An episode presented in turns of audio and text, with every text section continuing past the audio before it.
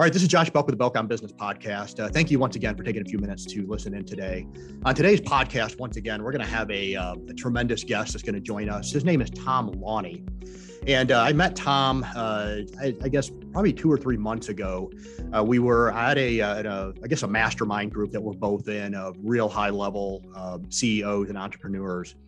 And I actually heard him present. We did a brief introduction there. And then we had, we were actually together this week in Vegas uh, and we talked a little bit, uh, and what his company specializes in is really uh, getting into legacy wealth.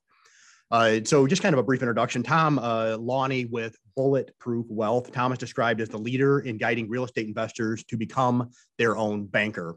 He does this by solving the problem of low returns and increased taxes when storing money in a, uh, in a traditional bank by creating a line of credit using specialized designed life insurance. Now, his particular legacy uh, program goes beyond this, and we'll talk about this a little bit later in the podcast. And uh, Tom, as we as we both know, there there's a lot of kind of a misunderstanding around some of these terms. We hear yes. these terms infinite banking, we hear yes. uh, overfunded life insurance, and and uh, and even before this podcast, uh, we were chatting. You mentioned these are kind of marketing terms, and every time that I've heard it presented in different rooms, it's really kind of had this marketing feel to it. Uh, mm-hmm. Really didn't fully understand what it was.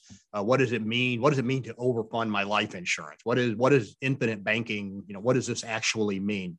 Uh, can you so kind of starting off here? Um, what what exactly is infinite banking?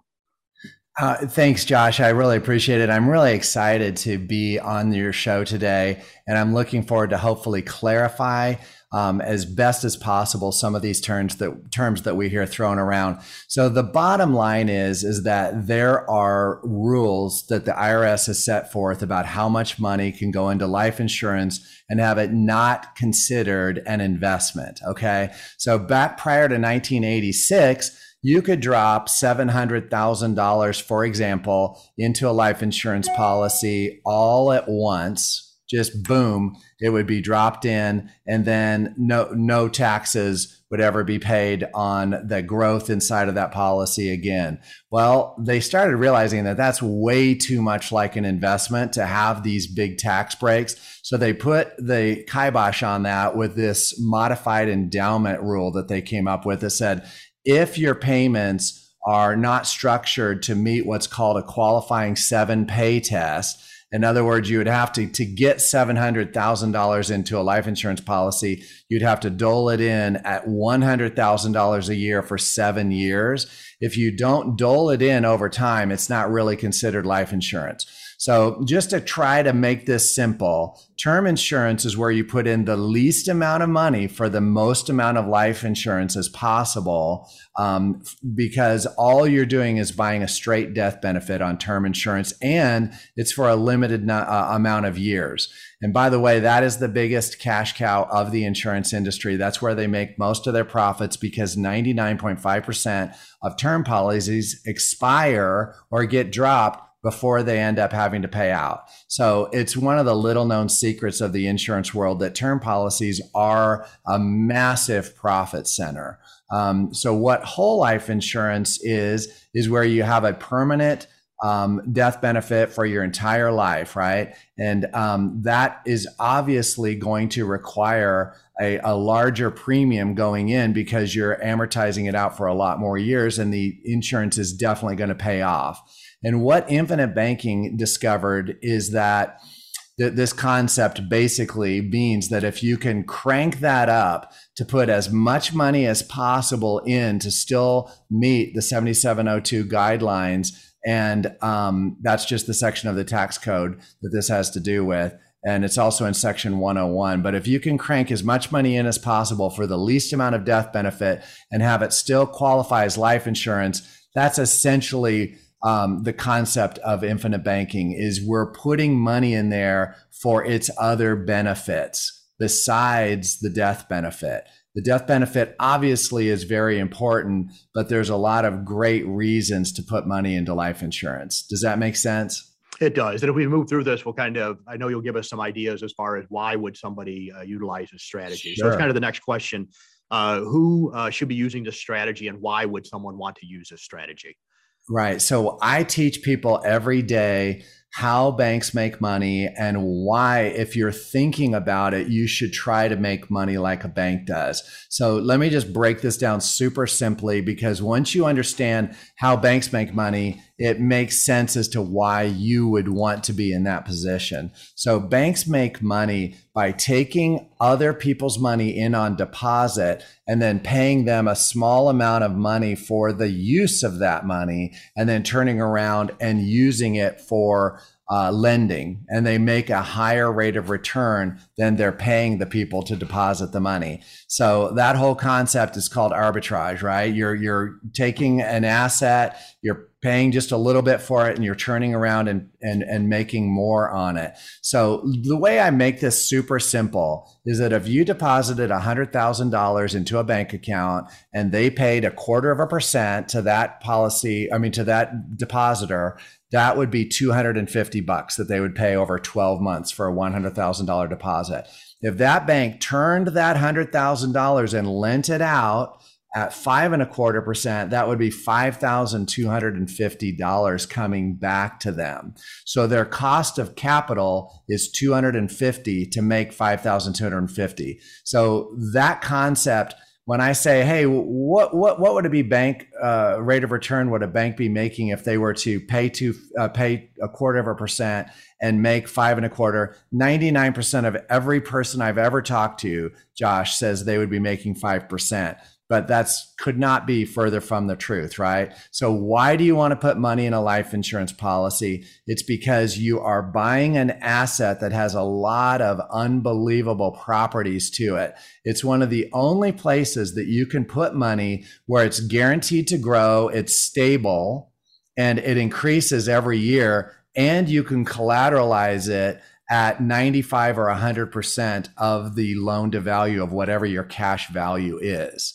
So it has this incredible collateral capacity, I guess you you would call it. That's one one way to put it where most things do not. And not all life insurance has this collateral capacity either. Like for example index universal life does not. Variable universal life does not. Only whole life has the ability to collateralize it at such a high loan to value. And that's really why people do it. They put their money there because you got to put your money somewhere. And this money on a risk adjusted basis grows, compounds uninterrupted for the rest of your life, yet still gives you access to borrow against it through collateralized loans, just like a home equity line of credit. Okay. Yeah. When you when you mentioned and you talked about as far as the the concept of the bank only making five percent in my head, and I think a lot of our clients that are real estate investors will, will understand this that the that hundred thousand dollars that's going into the bank is not the bank's asset; it's a liability to the bank, right? And yes. So you're so they're making totally. so the so the reason that the essentially it's an infinite return on their end uh, is, is because there is no asset. They're making they're making all that money off of a liability. Um, so uh, you got to give yes. kudos to uh, whoever thought up with that concept. That's that's brilliant. Um, well, so- listen, man, Josh, there's a reason, man, why the banks have the tallest building and the biggest fountains, and there's 20 people in there doing nothing most times when you walk in. Those guys don't even understand how they make money. If you go poll an average banker who's working at a bank, they've got no clue how this works. It's just a, it's astounding the amount of money that they take in by being able to make money on liabilities. Yeah, it's just unbelievable. So that is why I teach people how that concept works. And it's just absolutely amazing when the light bulb goes off for folks. Usually they're just like, okay, I get it. How much can I get in there is their next question, right? That's the Definitely. next question. And so how does the um, uh, essentially is the does the pricing work? So what are the and I understand depending on the on the level, but I'm I'm assuming normally when you go and you get term, you know, they're like they're taking blood from you or they're yeah. doing some sort of health and it's based on age. So what uh, what components are involved when it comes to the to the pricing of this? So first of all, you have to qualify to own life insurance, and that qualification is only based on two factors. It's based on your income which the income is again a difficult thing. I say that word and most people go, well, what does that mean? The answer is it's your gross income minus your business expenses. So it's not your bottom line AGI, it's your gross income minus business expenses. So a lot of my real estate investor clients try to write off everything under the sun with accelerated depreciation, cost seg studies, you name it. And they try to get their income down to zero. Well, obviously they're not making zero, right? So what we look at is what are their true business expenses? So if they're making, uh, you know, 1.5 million dollars, but spending a million dollars on their marketing and and and their um, employees and stuff, then their actual income is the 500. Um, so that is the one thing that qualifies you as income. And then the second thing is your age. So your age is a big factor because the older you are, the less life insurance you can qualify for. So when you're, for example, um, under 40, you can qualify for 30 times your income. And then from 41, they have age brackets that go all the way up to 70 that determine, you know, eventually it whittles its way down to 10 times your income is the last bracket. Um, so the older you get, the less, li- less life insurance you can purchase, and then the price of it is usually determined by the, your health. So the the poorer health you're in, the higher the cost of insurance is, and the less to be frank with you that this strategy really works. Because if it's a high cost of insurance there's not going to be a big um, ability to accumulate cash inside of these policies. So this strategy really works for mid to high level income earners who are in reasonable health and the younger the better but obviously uh, most of my clients are in the you know mid 40s to mid 50s late 50s that range Okay, so another good reason for us to make sure that we're taking care of ourselves physically as well. exactly. So I don't think we can uh, definitely. Uh, we always perform better as business owners uh, and as individuals if we're in better health, taking care of ourselves, and and then also it allows for us to qualify to be able to use a strategy in a more effective manner. So yes, we have a, a, lot of our clients. Uh, they, you know, they they have IRAs, they have 401ks, you know, et cetera. And many of them self-directed. So they go through and they're, you know, they take that money and they're trying to find ways to deploy it. And of course, there's a lot of limitations on what they uh, what they can do. One of the big limitations is without some serious maneuvering or uh, serious tax implications, is they aren't able to take that money and use it in their own business. Uh, so usually they're trying to find some place to lend or they're trying to you know purchase real estate or something with it. Right. Um, so how does this strategy uh, differ from uh, from the rules that are there? Uh, so can a business owner take this money and and essentially uh, use it to invest in their own business, grow their own business? So absolutely, that's one of the biggest uses for this. Josh, this is non-qualified money. So there's not any real partnership with the government that you're doing here with this money because it works. It's not this. Okay. So don't hear me say that it is this, but it works similarly to Roth IRAs in that you pay, put in after tax dollars, and then it has a lot of tax advantages on the growth um, of the money, but it, it is not a qualified plan. So you can literally use the money for whatever you want to use it for. So business owners can definitely take a low interest rate loan from their policy, uh, not, not from it, but against their policy's cash value, use it in their business, make that spread and be making money like a bank does, right? They can make that that arbitrage happen for them in their business and then they can only the tricky part that that people get confused on is that if you took a hundred thousand dollar loan and turned it into hundred and fifty thousand dollars over one year, you can only pay back the principal and interest. You can't pay back all 150 into the policy. So you have to save it until the next anniversary rolls around before you can put in new money. So you have a line of credit that's established and then you can take loans, pay back the loans plus any accrued interest and then um, after that, you have to wait and put that money in a holding place until the following anniversary of your policy, if that makes sense. Okay, so when uh, somebody goes uh, through this, they want to make sure that they they fully understand uh, those particular rules. But uh, the kind yeah. of the cool part is they can take that money, they can use it uh, in their business. What other areas have you seen or, or are um, uh, are permitted ways to use that money? So, for example, uh, I mean, I, I want to go buy my house instead of going and getting a traditional loan from a bank, can I can I use this strategy? Yeah, you can use this strategy to purchase a house with.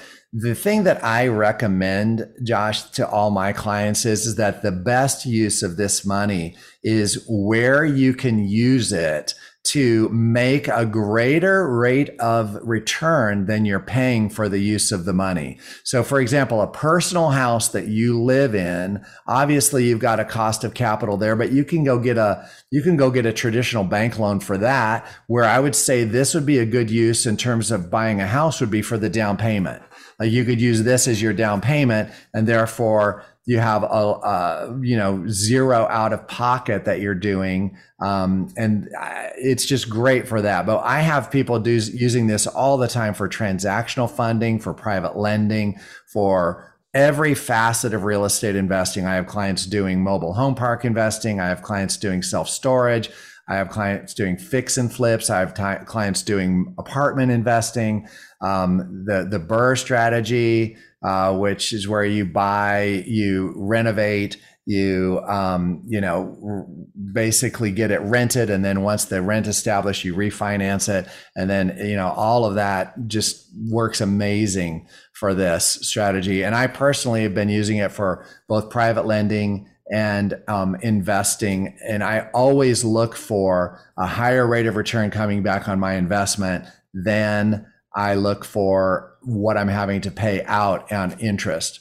So one of the things that drives me crazy about the term infinite banking is you hear a lot of people going around saying, Hey, you know, go buy your own cars with this. This is a great use of the money. No, that's a terrible use of it because you're buying a depreciating asset that's not making anything. Now, where I think it would work with a car is if you were a rare car dealer and you could go buy a 1969 Corvette, turn around, fix it up, and then sell it for way more than you invested it. You know, that would be a perfect use for this.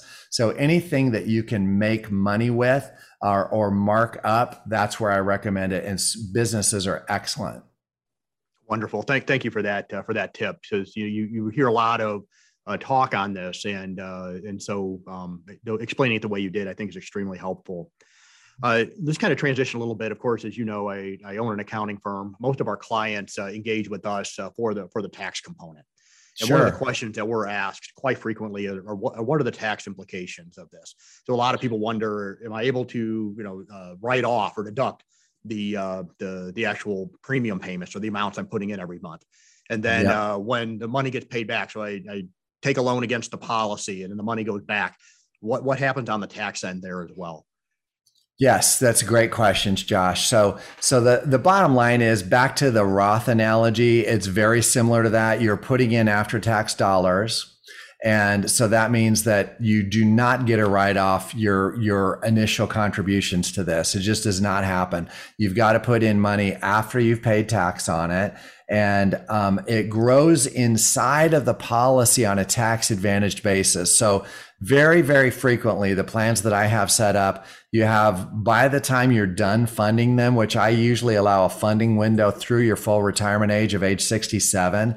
And by the time you're done at age 67, usually you have somewhere, depending on how long you've been doing it, of at least double what you put in. So if you put in one and one and a quarter million, for example, over your life, you have two and a half million sitting there. So there's one and a quarter million of capital gains inside the policy, right? So if you've your basis is one and a quarter and you have 2.5, you know, you're looking at a double on on the growth inside the policy. Well, how do you get it back out? The way you get it back out is you take your basis out first and you do not get taxed on your basis. So it's not taxed on a last in, first out basis. It's taxed on a first in, first out basis. So just real quick, the way that I describe that to make it super simple for people is that if you bought a hundred thousand dollars worth of Apple stock and then it doubled to two hundred thousand, and then you sold that stock, um, I sold a hundred thousand of it well, the reality is that would all be considered capital gains, okay? Because you bought it for 100, it grew to 2, and all of the the sales you take you took your profit off the table and got 100,000 back, you're going to be taxed at short or long-term capital gains depending on your holding period, right? the basis is what is still in there, right? when you sell it.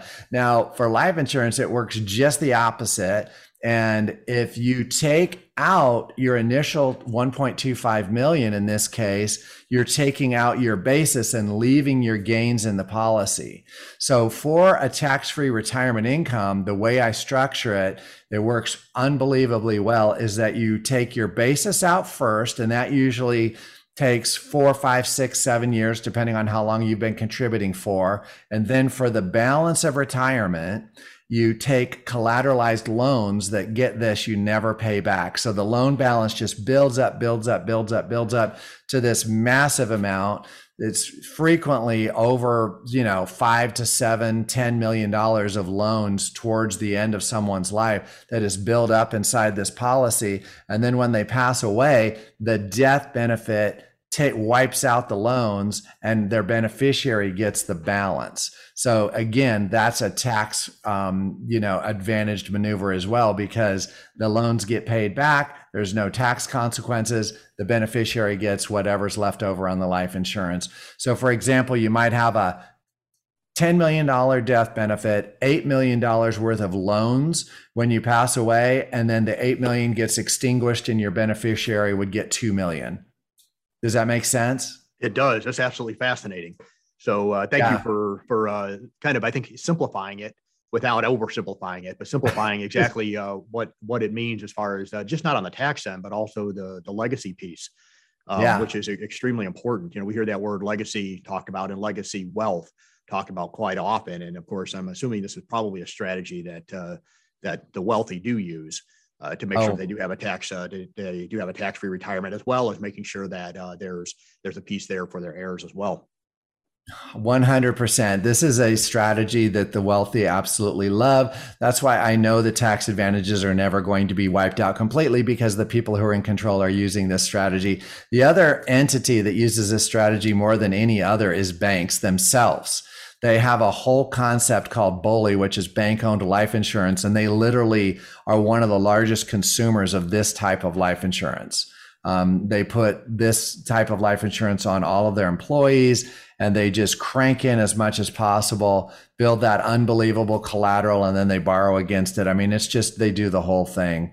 Um, so it, it's just, it's amazing and I don't think it's going away anytime soon. And you know, the companies that I work with, my favorite one is 175 years old, and they have consistently paid a dividend for the last 125 years. Which, if you don't mind, Josh, I know we didn't really talk about this, but what is a dividend is something that might be important for your listeners to understand because that is a really misunderstood topic just in and of itself um, and it's it can be super confusing. Um, but I can kind of make it simple if that's okay. Do you have just an extra minute sure. for me to go for what a dividend is?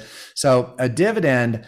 The way the IRS classifies it is a return of overpaid premium, which it's that's great that they've classified it like that. I love it. But in reality, um, you're getting back more than you ever put in. So that definition really doesn't make sense to my mind anyway. Um, so when you've put in a hundred and uh, 1.25 million and you have, uh, you know, two and a half, there's got to be, you know, there's some profit in there, right? So it is a return of profit of the company is the way I explain it. So they take their profit because I only worked with I only work with mutually owned companies. And so they have a profit and they put it in their general account and then once a year they return the profit of the company minus their business expenses and their mortality charges back to the policyholders. So it works amazingly because this these companies have never failed to pay a dividend ever. Their dividend has never been zero, you know, in 175 years. I mean, there's just nothing quite as stable as this asset, which is why banks love to use it as collateral. Interesting. Interesting. Thank you. Uh, now yeah. we see that we see that shield uh, behind you. For those of you who are watching on video, uh, yeah. for those who may be listening, he has a the shield behind him and is uh and i'm not sure if it's a company name or if it's the uh if it's the program but uh, you talk about this bulletproof wealth yeah and, so bulletproof wealth is the name of my strategy josh and okay. i i have recently transition to that's everything for me now. It's just, you know, Tom Lonnie with Bulletproof Wealth. It's the name of the strategy that I developed. It is not just infinite banking. I do infinite banking, but just to give you guys a little background, I'm a chartered financial consultant, a chartered life underwriter, and a chartered special needs consultant. So I'm looking at the whole thing with a little bit more of a holistic approach. I take a lot of variables into account when designing a, a, a plan for a family and I can do just a wide variety of stuff for special needs planning. I do survivorship policies that don't pay until the second death, and I use those to fund special needs trusts um, for. Uh, a huge component of the bulletproof wealth strategy is protecting your ability to earn a living and not with life insurance because that of course is um, has a lot of living benefits, but that mainly is for um, protecting your legacy. So protecting your ability to earn a living, I do that with long term disability.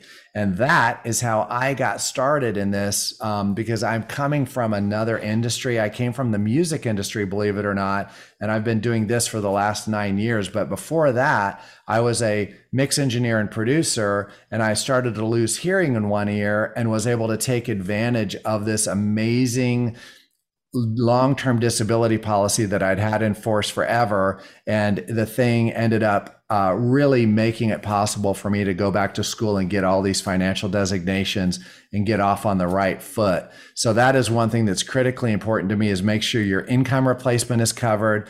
Uh, also use traditional term insurance very frequently because I have a special kind of it called convertible term, which allows me to capture your maximum insurable interest and convert it to whole life in tranches as you're ready to save more money with the banking concept. So I usually have three things that I'm putting in place for most of my clients. And I combine all of that into the bulletproof wealth strategy. So uh, we're so basically what you're telling us, you're not kind of like a, a one trick pony type uh, person where you just have this one thing you're trying to you're trying to sell. Mm. You really are oh. trying to come alongside your your clients and making sure that they're taken care of. Uh, their their wealth is protected, not just Absolutely. at the point of death, but also uh, while they're living as well. And uh, and so uh, one question I usually I usually put out there to to my guests when I have them on the on the show. And this isn't uh, directly on point to uh, to uh, what we've been talking about here, but you you have the opportunity to work with a lot of seven, eight, nine figure business owners. Yes. If you can uh, kind of take a look at uh, kind of your your clientele base. Uh, what are some mistakes that you see that are getting made, and also what are some things that you that you see that um, these business owners are doing that really does allow for success in their companies? Great question, Josh. So I, I, would say honestly, the number one thing that I'm seeing where people are making it is so easy for small business owners to fail at their business. And I think that the number one mistake I see being made is them trying to do it on an island, so to speak, without getting enough people around them that have done what they want to do before them. In other words, if people just try, have an idea for a business and then they dump a bunch of capital in it and they think that they, you know, are reinventing the wheel and starting this and there's no one else who's done anything like what they've done, usually that's a recipe for failure. Um, but what I see people winning is when they humble themselves and realize that, hey, I need to be learning from somebody who's already successful in what they're doing, and they join masterminds. They invest in in in um, mentors and being around people that know what they're doing and have already made their business work. That is when I see success because having somebody help you navigate pitfalls is absolutely invaluable in business. So I would recommend investing in um, getting around folks that know what they're doing in whatever your chosen field is and being willing to uh, learn from them, learn from their mistakes, and don't try to do uh, everything thinking that it's you know the first time you've ever thought of anything ever. Um, you know, does does that make sense to you? It does. It does. Yeah. As we wrap up the uh, as we wrap up the podcast, I want to give uh, do I do want to give you the opportunity to kind of let us know uh, how people can get in touch with you. Is there anything else that uh, you think maybe would be helpful uh, to our audience uh, that maybe they should know? Well, the, the last thing we didn't touch on is asset protection. So, one of the critical things with this life insurance policies that I set up for folks is that this varies on a state by state basis. Okay. But by and large, the assets inside the life insurance policies are creditor and predator protected, which means you can't assign them in a bankruptcy. They can't go after that money, which just is huge for small business owners and real estate investors. They absolutely love that. So there's a lot of states where that exemption is unlimited, and there's a few where it's not great. I'll be honest with you. The the one state I can think of off the top of my head it's not great in is California, um, but they have a lot of crazy rules there. But most states it's unlimited. I know for Tennessee and probably where are you at, Josh? Uh, we're we're in Indiana just outside yeah, I Chicago. Think, I think I think I think Indiana is um, unlimited. So there's some great asset protection uh, components depending on where you live, and I'll go over that with, with you as well. And the second thing is is that I know that this is a lot to take in on one podcast. Just getting introduced to this, so I have created a very um, streamlined video education library that people can log in and watch.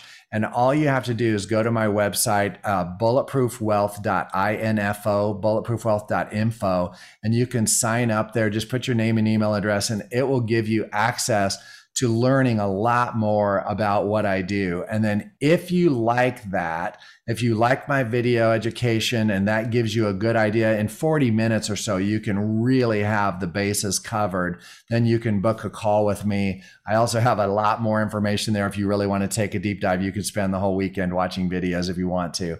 But anyways, that's the way I do it. And I'm very low pressure. And, you know, if, if it doesn't resonate with you, then that's totally cool. It's, it's, you don't have to, you don't have to uh, reach out, but I just make that option available.